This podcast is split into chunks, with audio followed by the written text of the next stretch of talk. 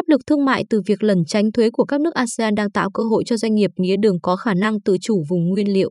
Tưởng chừng với tổng mức thuế lên đến hơn 47% sẽ nhanh chóng giúp ngành mía đường Việt Nam hồi sinh, thực tế cho thấy nhiều doanh nghiệp vẫn chưa thoát khỏi tình cảnh khó khăn. Cụ thể, để bảo vệ thị phần và đối phó với các hành vi cạnh tranh không lành mạnh từ hàng nhập khẩu, ngày 15 tháng 6 năm 2021, Bộ Công Thương đã ban hành quyết định số 1578 trên QĐ-BCT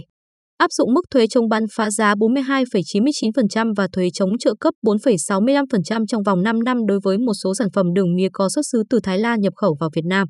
Tuy vậy, theo số liệu từ Hiệp hội Mía đường Việt Nam, VSSA, trong niên vụ 2020 phần 2021, có đến 17 trong tổng số 41 nhà máy sản xuất đường Việt Nam đã phải phá sản hoặc ngừng hoạt động. Do không có khả năng cạnh tranh với đường nhập khẩu từ Thái Lan, cả diện tích trồng và sản lượng mía đều sụt giảm hai con số so với niên vụ trước. Trái ngược với sản lượng đường nhập khẩu từ Thái Lan giảm mạnh khi thuế phòng vệ được ban hành là hiện tượng tăng đột biến sản lượng đường nhập khẩu từ năm nước ASEAN gồm Campuchia, Indonesia, Lào, Malaysia và Myanmar.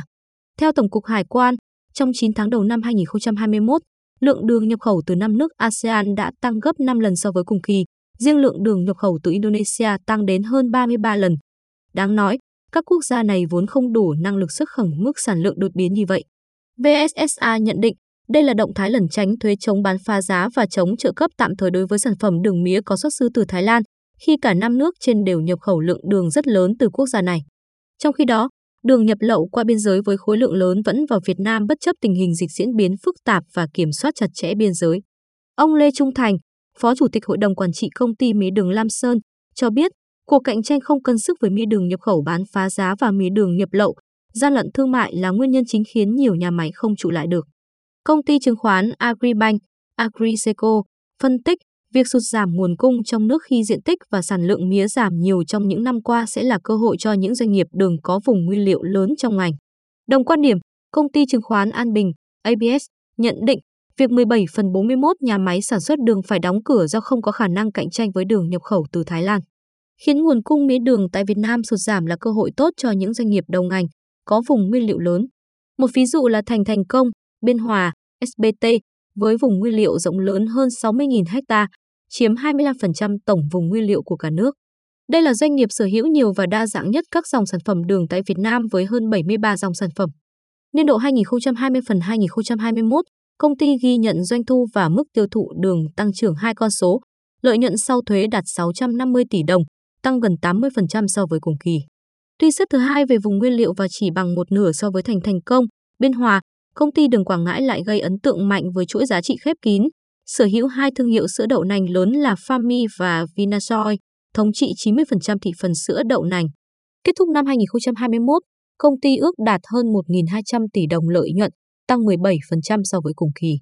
Nhiều khả năng đây tiếp tục là năm đường Quảng Ngãi ghi nhận mức lợi nhuận cao nhất trong ngành.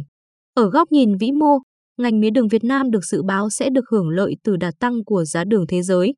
Theo Bộ Nông nghiệp Mỹ, USDA, sản lượng mía đường ở Brazil, quốc gia sản xuất đường lớn nhất thế giới, sẽ tiếp tục sụt giảm 10% so với niên vụ trước do thời tiết khô hạn, lượng mưa dưới mức trung bình và tình trạng sương giá.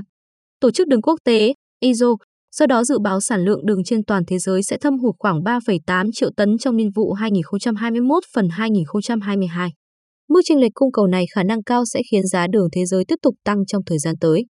Bên cạnh đó, VSSA cũng cho biết cơ bản đã hoàn thành hồ sơ gửi lên Cục Phòng vệ Thương mại, kiến nghị điều tra lần tránh thuế chống bán phá từ năm nước ASEAN. Kết quả sơ bộ dự tính sẽ công bố vào đầu năm 2022. Theo quy định của Tổ chức Thương mại Thế giới, WTO, cũng như quy định của luật quản lý ngoại thương. Nếu Việt Nam chứng minh được đường của Thái Lan lẩn tránh qua các nước khác thì sản phẩm mía đường đến từ các nước đó sẽ chịu mức thuế tương đương mức đã áp dụng với đường Thái Lan. Đây có thể là liều thuốc thực sự cho ngành mía đường Việt Nam.